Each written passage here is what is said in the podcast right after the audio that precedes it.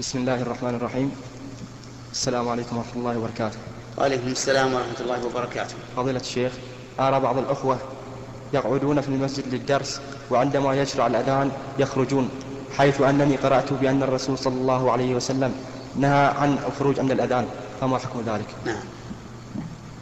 في الصحيح أن عن أبي هريرة رضي الله عنه أنه رأى رجلا خرج بعد الأذان.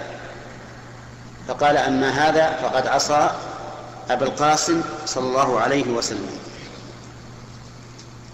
قال أهل العلم ويحرم الخروج من الأذان من المسجد بعد الأذان إلا لعذر. ولكن الحديث هذا ليس فيه صراحة بأن الرجل خرج ليصلي في مسجد آخر. فقد يكون خرج لئلا يصلي. والذي نرى أنه إذا خرج ليصلي في مسجد آخر يعلم أنه يدركه فلا حرج عليه. لكن لا ينبغي أن يفعل لئلا يقتدي به من يخرج ولا يصلي. نعم.